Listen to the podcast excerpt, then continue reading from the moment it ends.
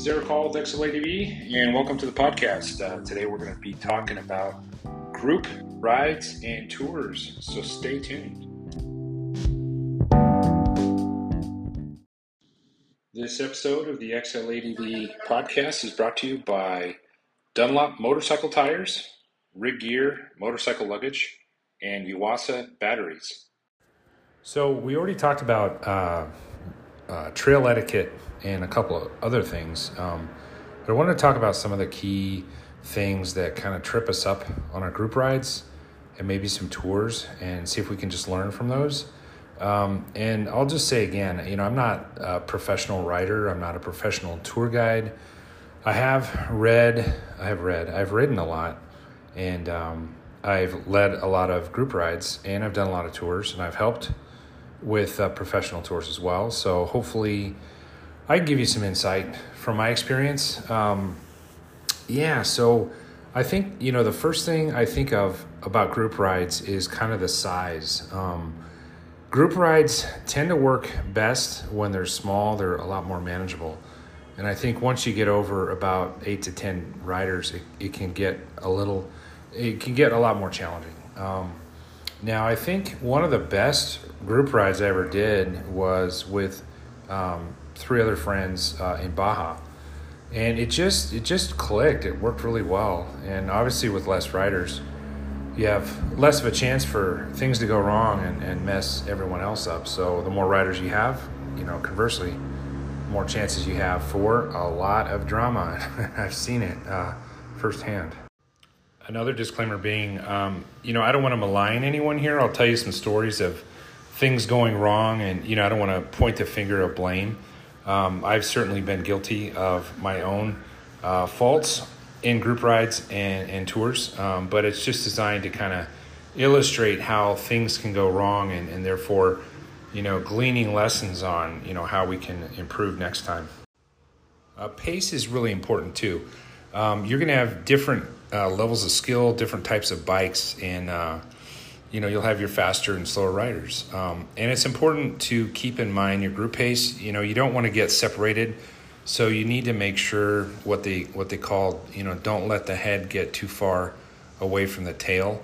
Um, so you're gonna probably need to suspend your desire to to keep riding and keep making time and you have to look in your rearview mirror and see if the guy see if you can see the guy behind you.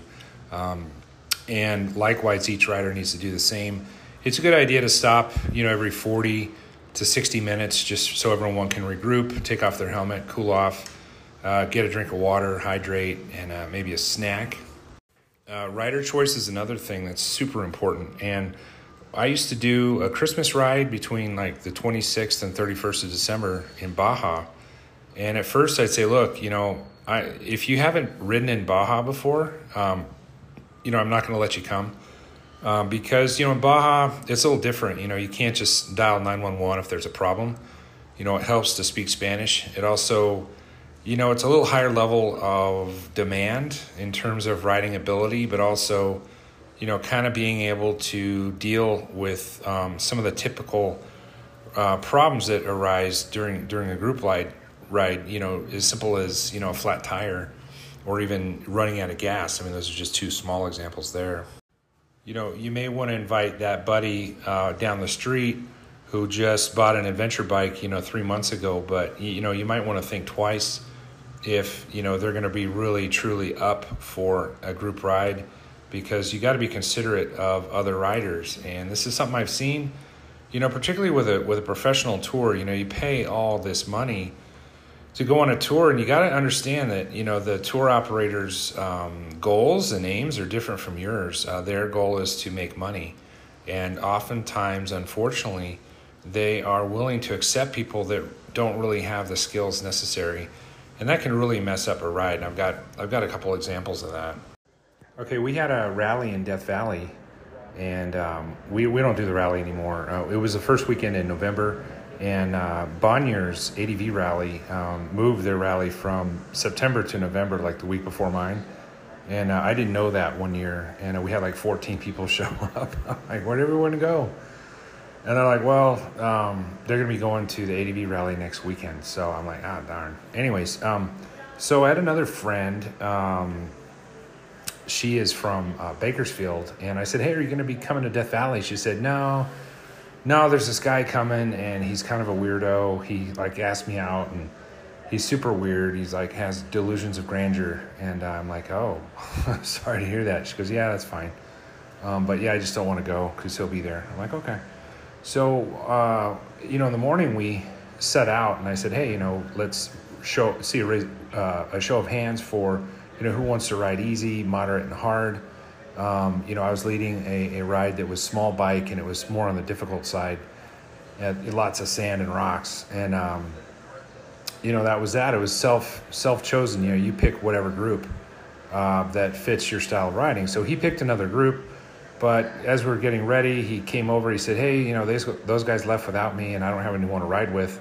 I'm like, "Well, you can't ride with us uh, because you know it's it's advanced, it's sand and rocks, and you're not going to have any fun, and it's going to slow everyone down."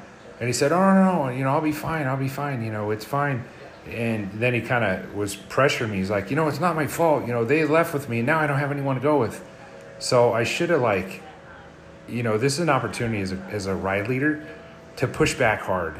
I mean, don't let don't let people kind of push their way into your ride. Um, you know, it's happened a couple times, um, but I've I've learned.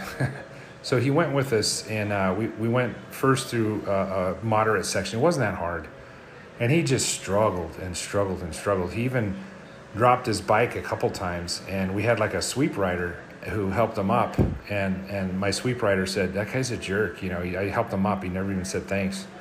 And then we finally got through that intermediate section late because he kept falling and struggling. And uh, we got to the highway, and I said, "Hey, man," I said, uh, "How are you doing?" He goes, "Oh, I'm doing great. You know, I'm doing great." It's like, "No, you're not, man." I said, "You know, I think this ride's too much for you, and I think you should take the highway here, go down the road just like you know, five miles and you'll see a town there and a bunch of people eating lunch there and you can hook up and ride with them. Oh, no, no, no, no, I'm fine. You know, I'm fine. You know, I'll be fine. I can keep going. So I'm just looking at like other people in the group. They're just like shaking their head. And I'm like, I don't know, man. I, I think you should, should go. And then he started to get angry again. And so I'm like, okay, fine. But, you know, we, you're not going to slow us down. If, if you fall behind, you're going to have to, you know, you're going to have to pick up the pace or you're going to have to turn around.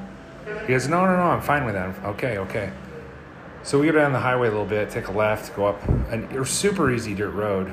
And we're waiting, like at the end of this super easy dirt road, we're still waiting for him for like five, ten minutes. And then he finally comes up. I'm like, you got to turn around now, man. Because uh, this next part is the really hard part. It's we're going to go up a sand wash. No, no, I'm fine, I'm fine. I'm just, dude, I'm just like, dude, you know, whatever. So we all get up to Sandwash, and sure enough, he's nowhere to be found. So we finally have the last rider come. He's like, man, he, he he's he's gassed out, meaning he's tired, he's exhausted, and he's sitting on the side of the wash, um, and uh, he can't go any further. So we had um, we had Jeremy LeBreton from AltRider, super nice guy. He says, tell you what, he goes, I'll I'll go back and get him, but um, why don't we do this? Um, uh, who is it? Uh, Rich, Rich, can I borrow your Husqvarna like 350 or maybe it was a KTM 350, I don't remember. And he goes, What I'll do is I'll ride that back because that's easier to ride in sand, and then we'll switch bikes and I'll ride his bike um, back through the sand. So we did that, and it just it was just a nightmare.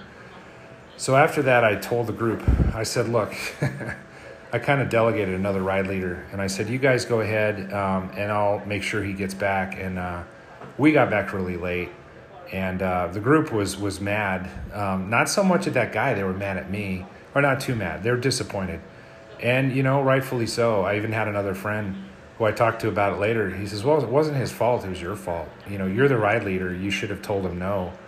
And I'm like, "Ouch, it's pretty harsh, but it's true." Um, and then, unfortunately, this guy goes on ADV Rider and totally trashes our group, saying, "You know." you know, we were riding balls out and Dakar style and wouldn't wait up for him and left him here and there. And it was all lies. Then I'm like, I remember what uh, this girl I know from Bakersfield told me about this guy. So beware who you allow on a ride. So I'd, I'd said that uh, Rally was moved to the week before. It was actually the week after. Um, but anyways, um, so on another ride, uh, I I was riding sweep um, for the group, and uh, we had a rider a little bit older, and uh, he was on, you know, a bigger bike that was kind of overloaded, and his skill just wasn't that good. And we got to like one of the easiest dirt sections that we could possibly find, and it was quite a few miles. It was probably 35, 40 miles, and uh, you know, normally it would have taken us like uh, an hour and a half to do, and it took us about four hours. Um, this guy kept falling and falling and falling. And you know, when, when you fall, I mean, we all fall, but you fall, you know, two, three times and you're like gassed out. You, you can't, you know, you don't have the strength and, you know, all your strength is gone and your confidence. And, um, you know, it kind of makes it worse. It makes you more susceptible to fall. So he kept falling and falling. And, you know, I talked to him, I tried to help him um, I'm like, hey, you know, uh, you know, do you think you were going fast enough through that last little patch of sand? Meaning he wasn't. But he said, oh yeah, I mean, I was going super fast.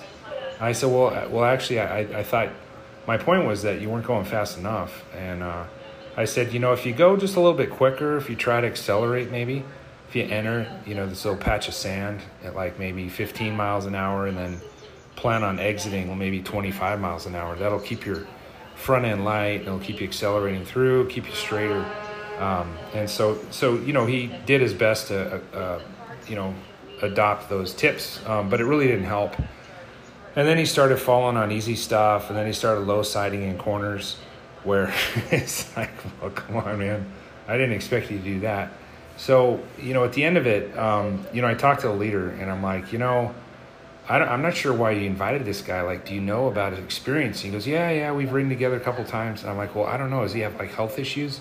Because he was super, he was really sh- struggling quite a bit. And um, I'm just concerned because like day, I don't know, three or four, you know, we had some really gnarly stuff to do that I've done before. And I said, by all means, do not, do not allow him to go on the dirt route. We need to have him take, you know, a pavement uh, route around. And then um, the next day, unfortunately, I had um, problems with my bike and I wasn't able to continue, and I felt horrible. Um, but I said, I told him again, the ride leader, I said, don't let that guy go on that difficult part. He goes, no, no, no, don't, don't worry about it. And, you know, a lot of the other riders were, were upset because they're like, hey, we paid for this tour. You know, it was a tour, it was a paid tour. It wasn't like a, just a buddy group ride. And uh, they're like, you know, I didn't pay this much money to wait around all day in the hot sun. And um, so, anyways, I, I went my way. I dealt with my bike and got back home eventually. Um, and the group went on. And sure enough, um, the ride leader was talked into letting him ride the dirt route. And uh, the guy fell, he broke his femur, and then um, they had to uh, get him medevaced out. Um, and that that sucked a whole lot of time and it really put them behind schedule and, and given where they needed to go.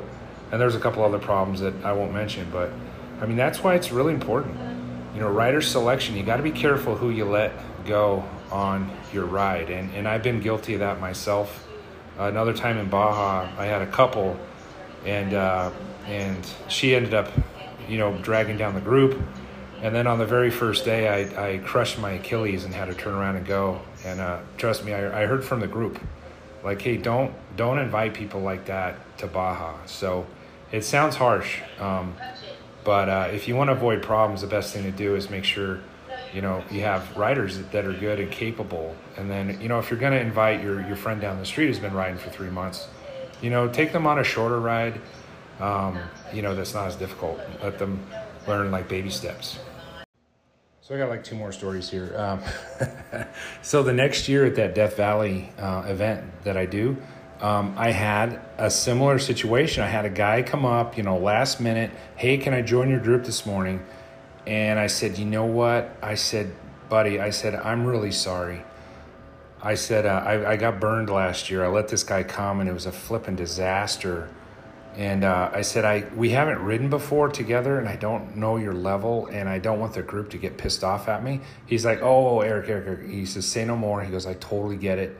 He goes, don't worry about it. He goes, I'll be fine. And he was like super cool about it. And then, um, then I find out who the guy is. I didn't realize who he was. I mean, I should have known he was on a 990. I mean, obviously the guy knows what he's doing if you're riding a 990, right? and uh, it turns out this is Cameron Coatney, and Cameron Coatney is like uh, a legend and, and dirt celebrity. He was former editor of Dirt Rider magazine. then I felt really stupid, but I mean, he reassured me. He's like, Eric, no, you did the right thing. Uh, don't don't worry about it. Um, so that, that was interesting. Okay, so one last story here. Um, you know, there was um, a, there's a, a gal I know from from the GS world, and she did the women's GS trophy in South Africa. I can't remember her name, which I feel bad about, but she was running professional tours in South Africa, and she had a couple uh, join her. And again, I can't remember their names either. Uh, they're kind of a famous, um, you know, adventure riding couple that have done a lot of countries, and they went on the tour and well, this was like a post on Facebook that the couple had writ- written saying what a horrible experience they had and, and what a bad tour operator she was. Um, she said, you know, they got up on um, in, in Lesotho somewhere up in the, the highlands. I can't remember the name of that mountain range. Um, and then she started to have health problems, the, the, the woman who's part of the riding couple. And, you know, she complained about how serious it was and how you know difficult it was to re- get medical attention and, and this and that and how horrible and you know tour companies should not you know have such inexperienced people that don't understand first aid medical emergencies and blah blah blah blah blah. Well this this this woman i know i mean she felt horrible.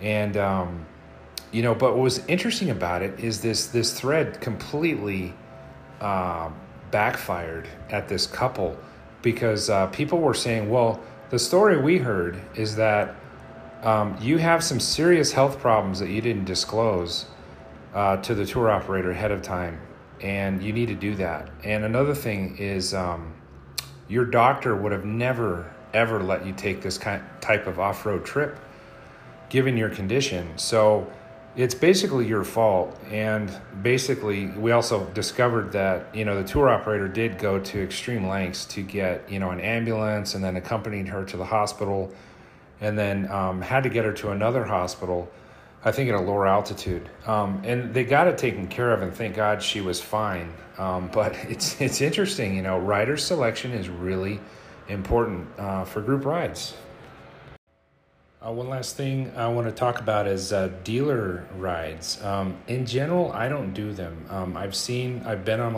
a, quite a few of them, and what I find is it's usually people who just bought their motorcycle, and there tends to be a lot of unsafe riding just because out of inexperience. And uh, I just found that they're they're not really that fun, and uh, you know, you can do them if you want, but I try uh, to stay away from uh, dealer rides.